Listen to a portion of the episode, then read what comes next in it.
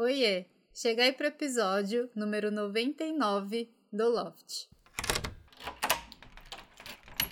Bora jogar ping-pong? Antes, só um aquecimento. A nossa desafiada de hoje é a Mari.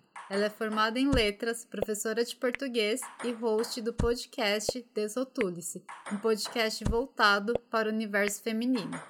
Mas lembrando que ter uma bagagem de experiências e histórias para contar não é uma exclusividade do ping-pong ou de professores. Todo mundo tem.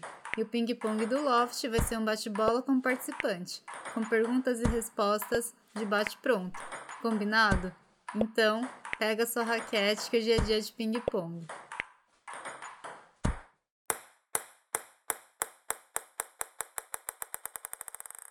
Bem-vinda, Mari. Tudo bem? Olá, tudo bem e você? Tudo bem também. Obrigada por aceitar o convite de jogar ping-pong aqui com a gente. Eu que agradeço o convite, vai ser muito bom. Já estamos fechando com a equipe do Desotule-se. A Bia já gravou o ping-pong, a Tabata também e agora você. Isso mesmo, já gabaritou já. Exato. Vamos aquecer? Vamos. Mari, qual é a sua idade? Eu tenho 33 anos. Seu signo? Aquário. E de onde você fala? Eu falo de São Carlos, interior de São Paulo. Boa. Ah, antes de começar o jogo, eu ouvi o seu podcast lá no Desotule-se, o seu episódio, e você comentou que geralmente você não se dá bem com o signo de leão. E eu sou leonina, espero que a gente se dê bem nesse jogo aqui hoje. Observadora você. Não, com certeza nos daremos. Não, não é todo leonino, não. Nem todo leonino. É chato, né? Tem uns que se salvam. Sim. Na verdade, uma das, uma das minhas melhores amigas, a Isadora, que mora na Alemanha, ela é leonina, então não posso falar, né, que também eu não tenho amigos leoninos. Entendi. Bom, espero que a gente se dê bem. Com certeza, sim. Vamos nos dar. Então tá. sem preconceito, sem preconceito. então vamos lá, vamos jogar? Vamos. Primeira pergunta, a gente vai começar com a pergunta que todo mundo tem que responder aqui. Mari, o que você mais gosta em você? Hum, nossa, é uma pergunta difícil. Eu acho que o que eu mais gosto em mim talvez seja a minha sensibilidade, meu lado mais voltado assim pro sentir assim, né? Pra sensibilidade, pro sentir, que na verdade nem sempre é fácil, mas eu eu reconheço que é um, um lado importante, assim, para aprender a lidar ou para é, ou mesmo para desenvolver mais assim uma inteligência emocional, sabe? Então eu acho que é mais por isso. Acho que esse é o lado que eu mais gosto de mim. Legal, é muito importante mesmo. Sim. Mais pessoas sensíveis nesse mundo, por favor. né? É que as pessoas têm a ideia de que sensibilidade é uma fraqueza, né? Mas não é, eu não acho. Eu acho que é uma força. Eu também, eu acho que é uma fortaleza, eu acho que é demais um ponto forte. Uhum. Bom, agora a pergunta oposta. O que você menos gosta em você? Eu sou uma pessoa preguiçosa. E acho que isso é o que eu menos gosto em mim. Porque eu tenho preguiça de coisas que eu não gosto. Por exemplo, fazer exercício físico, algumas coisas que eu tenho que fazer de burocracia, eu detesto fazer burocracia. Quer dizer, quem, acho que quem gosta, né? Ninguém. Mas eu vou postergando até até não dar mais, sabe? E às vezes eu fico sofrendo por isso. Tipo, ao invés de ir lá e fazer logo e resolver, não, eu fico deixando, deixando, deixando e fico pensando que eu tenho que fazer, então eu sofro mais que se eu fosse lá e fizesse logo, entendeu? Então, eu detesto isso em mim. Detesto. Sim, pior, né? As coisas burocráticas é muito, muito chato de fazer. E a gente acaba sofrendo antes no processo e depois, quando às vezes a gente tem que esperar, né? O resultado, essas coisas. Hoje eu tava resolvendo um negócio burocrático e nossa, eu fiquei muito estressada porque é muito chato. E aí eu tenho uma amiga que ela é muito boa nisso, sabe? Tem gente que eu acho que liga menos. Acho que ninguém gosta, mas tem gente que liga menos. Ela falou assim: ah, tem que fazer isso, isso, aquilo, rapidão. Aí eu resolvi, eu fiquei, nossa, eu fiquei muito admirada, assim, com a facilidade dela de resolver coisas chatas em pouco tempo, sabe? Uhum. E que na verdade, quando você faz, tipo, é chato, mas não é tão chato assim. Parece que a gente cria um monstro, né? Antes, assim. Eu não sei, eu sou assim. Sim, eu também. Né? Aí parece que vai trazendo uma ansiedade, uma coisa assim. E aí quando você senta para fazer, pronto, acabou. Exato. É bem isso mesmo. Bom, vamos pra próxima? Vamos. Agora voltando lá na Mari criança. Quando você era criança, o que você queria ser quando crescesse? Uh, professora. Ai, que legal! eu queria ser professora, eu brincava com os meus bichinhos da Parmalat. Não sei se você lembra dos bichinhos da Parmalat. Lembro! Eu tinha uma coleção, aí eu colocava eles assim no chão e dava aula para eles. E aí eu pegava o livro de língua portuguesa da escola passava os exercícios para um caderno meu e aí eu passava para eles fazer. Ai, que fofa! É. Que coincidência, você tá dando aula de português. Pois é, pois é. E aí depois, tipo, na adolescência eu quis ser jornalista. A primeira vez que eu prestei vestibular, na verdade, foi audiovisual, que é um curso mais voltado para cinema, produção de vídeos, assim, né? E aí eu não passei, aí eu fiz cursinho. Aí durante o cursinho eu repensei e falei, por que não professor, sabe? Porque eu sempre gostei dessa ideia. Quando eu era criança eu queria ser. E faz sentido, assim. E aí fez sentido, eu prestei letras. Legal. Então o seu sonho de criança se tornou realidade. Sim. Eu queria ser Chiquititas também. Bem específico, eu queria ser Chiquititas. ah, qual Chiquititas você era quando você era criança? Eu gostava da Vivi. Sei, eu era a Bia. Ah, sei. a minha irmã era Tati. Aí, tipo, a gente ficava na escola brincando de chiquititas. Aí a gente ficava na posição delas na hora da dança, sabe? Que legal. Nossa, eu amava demais chiquititas. Era muito bom. Mas, Mari, agora que você é professora, conta um pouco sobre o seu trabalho, a dinâmica, dificuldades, facilidades, o que você quiser falar sobre a profissão. É uma profissão bastante desafiadora e que envolve muitas habilidades, eu diria, porque você tem que ter habilidade de passar um conhecimento, né, da melhor forma. Tem que ter habilidade social de lidar com os problemas que aparecem em sala de aula e lidar com as questões dos alunos, muitas vezes que eles trazem de casa. Então você tem que ter ali uma sensibilidade também para perceber se tá alguma coisa está pegando em casa. Você tem que ter habilidade também de lidar com os problemas que vão surgir, que às vezes são até da instituição, né? E é, a escola também tem muitas políticas assim, a, né, a serem cumpridas e muitas vezes a gente até discorda, né, de algumas coisas assim. Mas não tem como fugir disso, né? Uhum. É uma coisa assim, na verdade, o que mais me incomoda na escola é a maior parte né, da responsabilidade é sempre do professor né? Então uh, o aluno não aprendeu, a culpa é do professor. Às vezes, assim, a gente escutou até uns absurdos, dependendo da família, sabe? Que. Ah, tem que cobrar mais o meu filho, sabe? Coisas assim. Poxa, a gente cobra, cobra as crianças toda aula, né? Falta a família fazer a parte dela e cobrar a criança, né? Uhum. Então, assim, porque a escola é uma instituição que busca unir a a família com a escola, né? Então, assim, a comunidade escolar. Então, não é só o papel da escola, também tem o papel da família na educação da criança, né? E aí, muitas famílias não ligam, não, não querem nem saber, sabe? Tipo, ah, problema da escola. A gente percebe que muitas vezes os pais que mais deveriam estar presentes não estão. Os pais presentes são aqueles dos bons alunos, sabe? Então, por aí você já percebe, né, que tem uma questão familiar também nesse comportamento pouco comprometido da criança. E são muitas variáveis. Então não tem como você controlar tudo isso e nem por melhor que seja a sua aula, né, por melhor que você se empenhe ou, ou, ou tenha conhecimento sobre algo para passar, é, são muitas variáveis. Então, tipo, um aluno pode ir mal e não tem nada a ver com a sua aula, né? Então, assim, é, é muito complicado, né?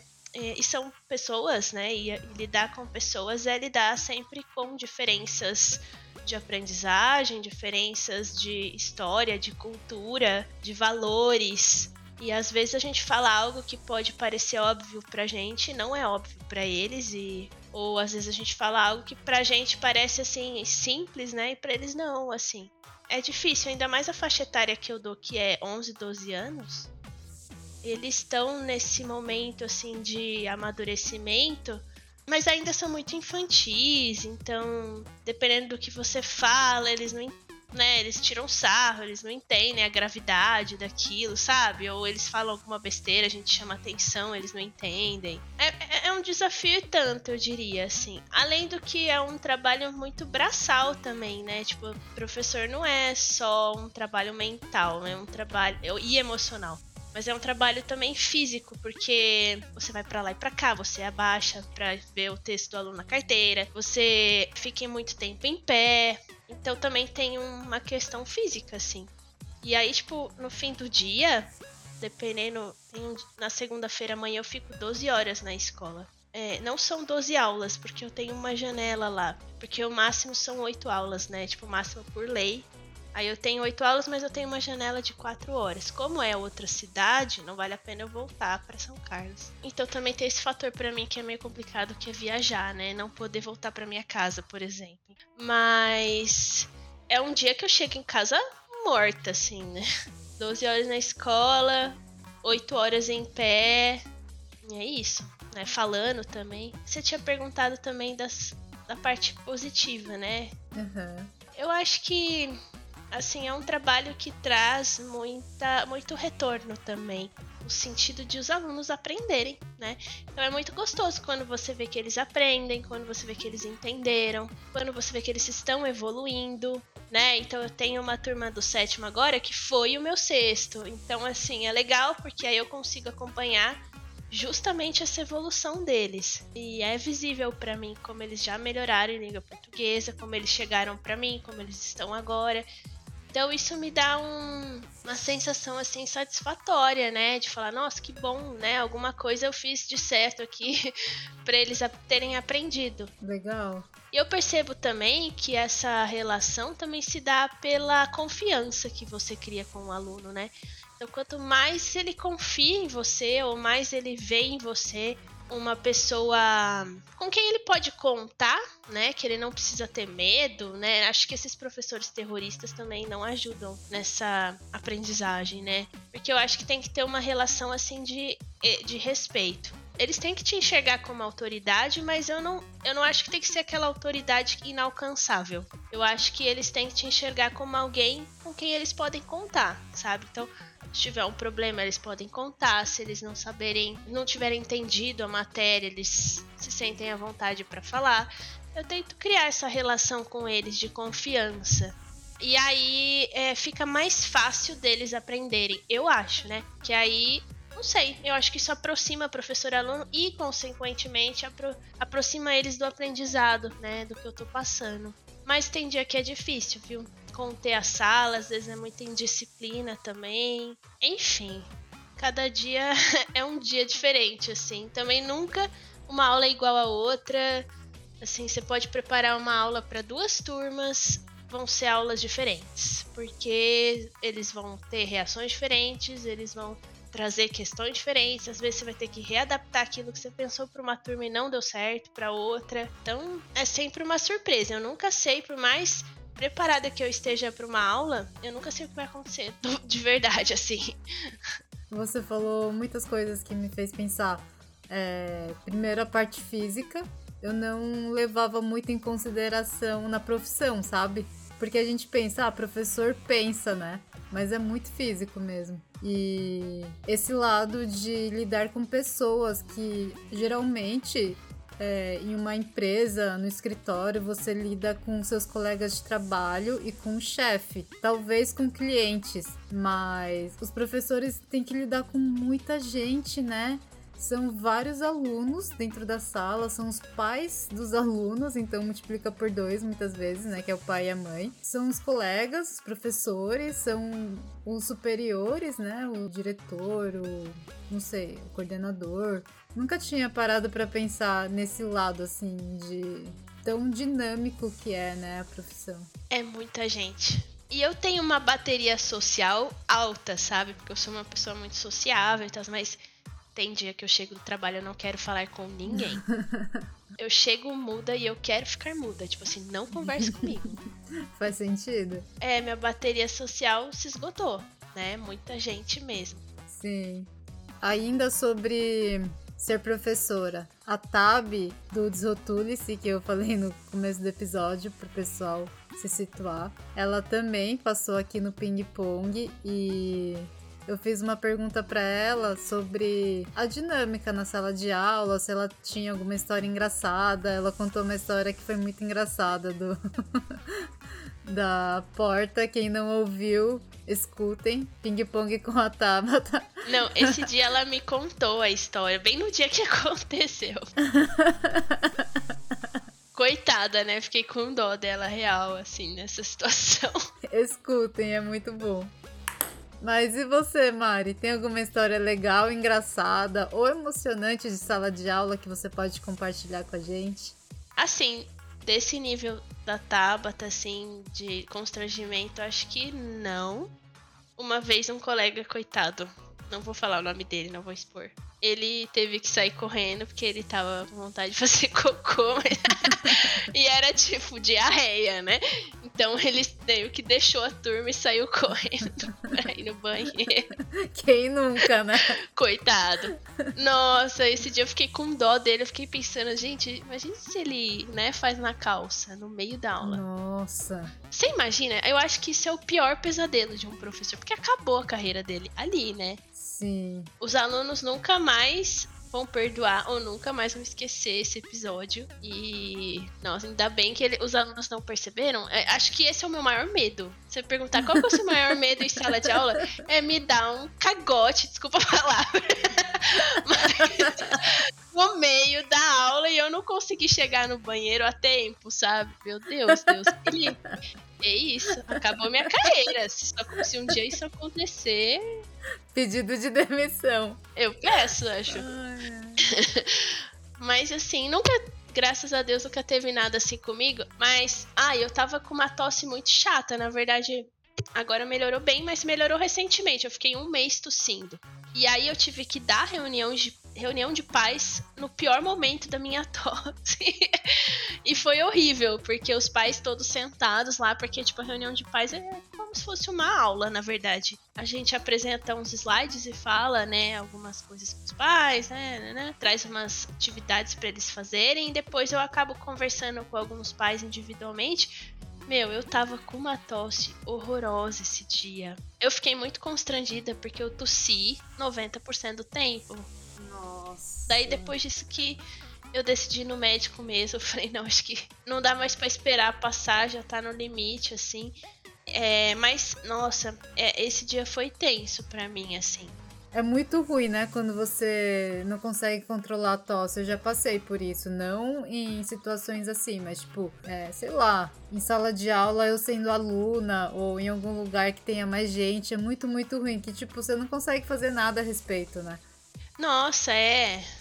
É, acho que assim, quando você tá doente, né? Pode ser tosse, pode ser outra coisa, uma dor, sei lá você não consegue trabalhar direito, né? Aí depois eu consegui um atestado, eu fiquei dois dias em casa, tomei antibiótico porque eu tava com uma infecção, tipo uma faringite, laringite, assim. E aí eu tive que tomar antibiótico, aí foi melhorando, sabe? Mas é isso, né? Quando você tá doente, você não consegue trabalhar direito. Ainda mais eu que eu tenho que falar, né? Sim. Então eu tava com tosse, pô, não conseguia falar, pô, né? Aí, mas uma vez o menino comeu isopor na minha aula, Lane. E esse dia.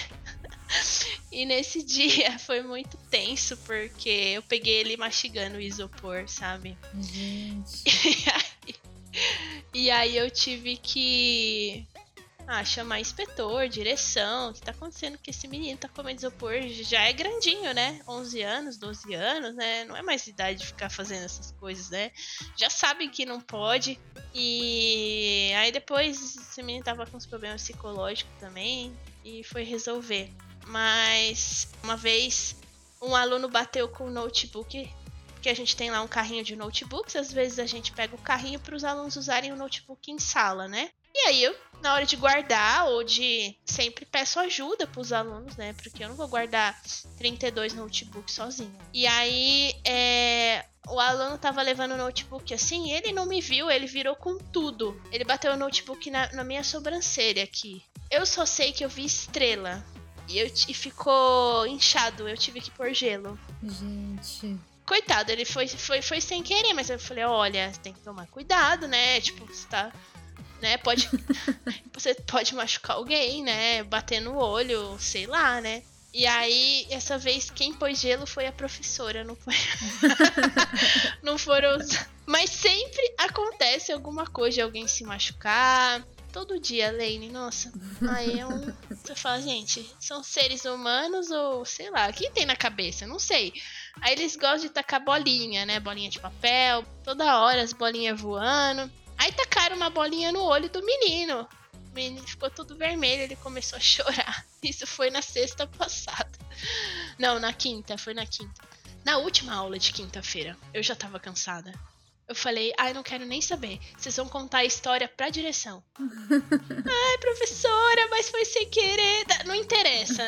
Vocês vão explicar pra direção. Eu não quero saber. E aí eles foram. E aí não sei mais o que aconteceu, só sei que o menino tava chorando porque a bolinha acertou no olho dele. E o outro menino tava chorando porque ele tinha sido acusado. e aí, então, tipo, isso acontece toda aula, alguma coisa assim. Entendeu? Não toda, mas quase toda. Quase toda. E assim, é difícil você ter controle, sabe? 100% do que tá acontecendo. São 32 alunos fazendo bagunça às vezes.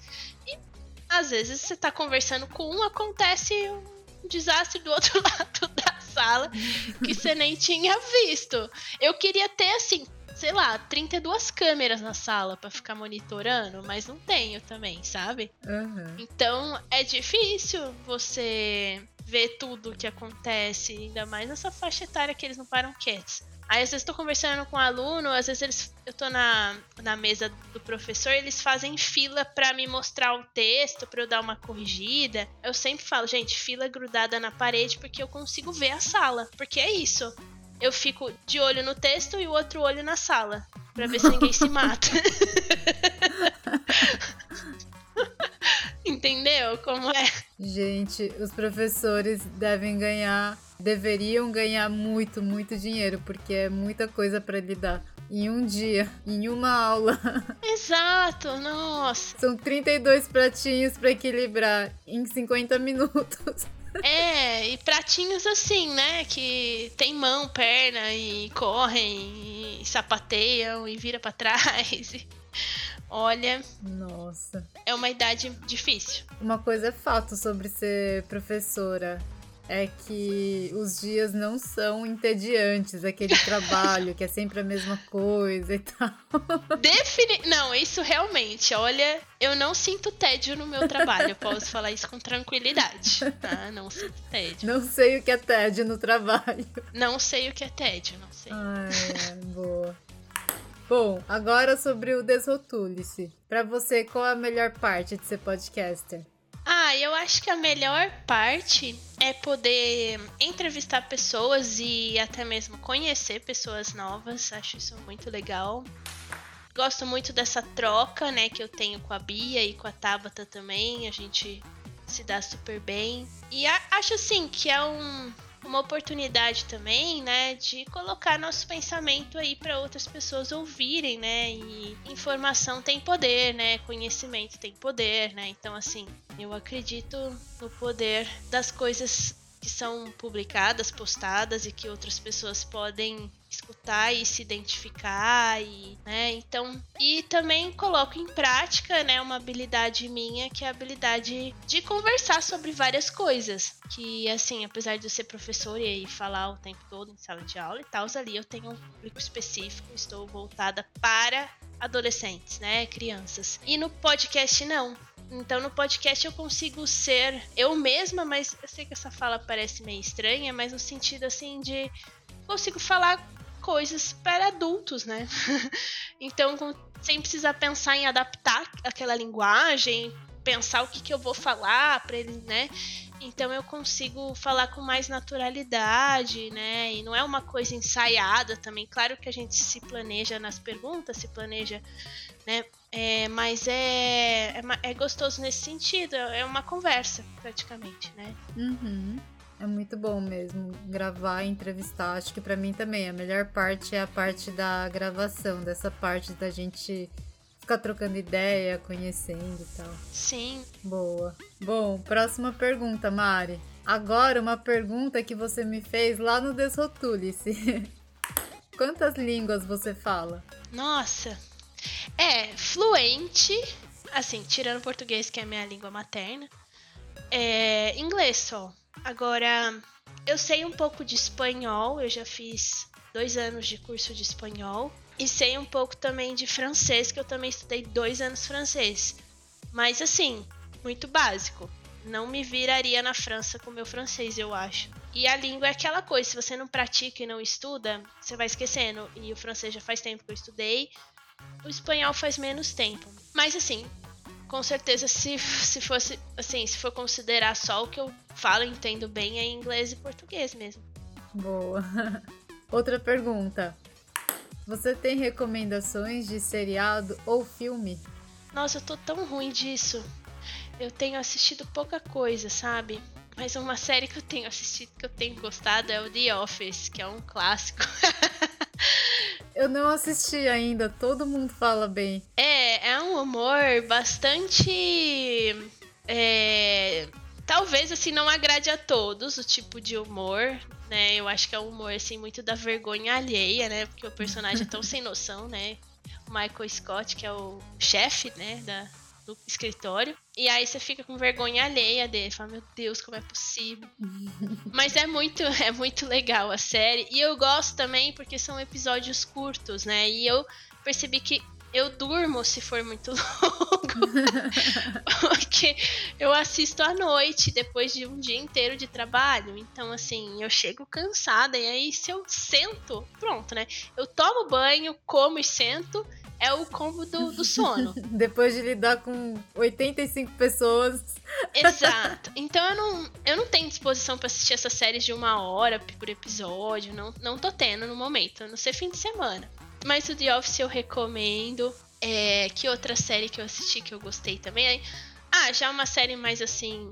É, de ficção. É, eu gostei muito do daquela do Senhor dos Anéis, o Anel do Poder, né? Os Anéis do Poder.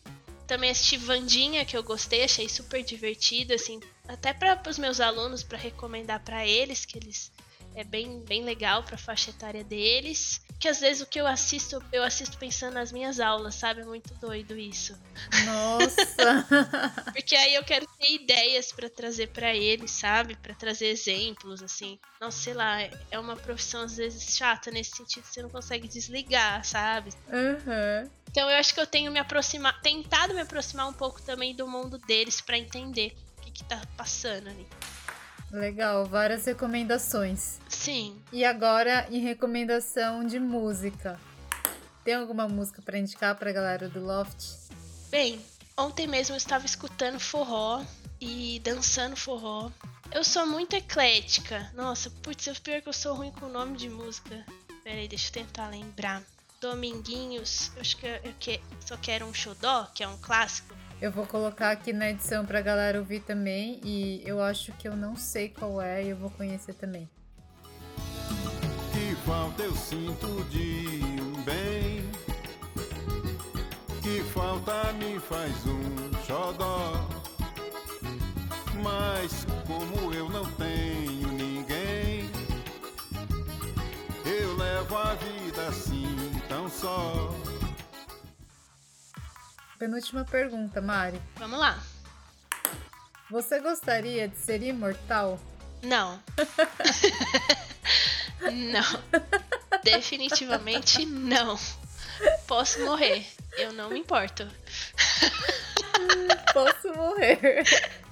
É claro que a gente tem medo de morrer, né? Tipo, acho que todo mundo tem, porque ninguém sabe o que tem depois. Mas eu não, não faço questão de ficar no planeta Terra, não, para sempre. Obrigada. Obrigada pela oferta, mas eu posso morrer. Exato. Mas é, eu te entendo. Eu acho que eu também não gostaria de ser imortal. Eu perguntei pro meu ex-chefe essa pergunta no ping-pong pro Reinaldo. Eu acho que foi ele. Ele falou assim: Nossa, imagina que cansativo você ficar vivo esse tempo todo. Exato. E eu acho que o que move a gente muitas vezes é o nosso tempo limitado de vida. Se você pensar, ah, eu tenho tempo para sempre, que eu posso fazer as coisas, isso já vai perder a graça, eu acho, de muita coisa. Sim. Porque, tipo, você não precisa se esforçar. Você pode fazer quando você quiser, um dia, porque você não vai morrer mesmo. É. Mas se por acaso alguém falar assim, você não tem opção, você vai ser imortal, então eu quero ser jovem. Misericórdia, ser imortal idosa também. aí não dá, não. Ah, não, gente, aí não dá. Eu quero ser jovem. Por favor. Com dor nas costas, problema no intestino, não. Por favor. Ai, mano. Ah, eu tô rindo porque eu tô imaginando a cena, tipo, de um monte de gente velha que nunca morre, sabe? Todo mundo reclamando de dor, ninguém aguentando mais. Aí você vai ter que viver, é pra sempre. Cada ano que passa uma dorzinha. Que pesadelo. Espero não sonhar com isso. Meu Deus.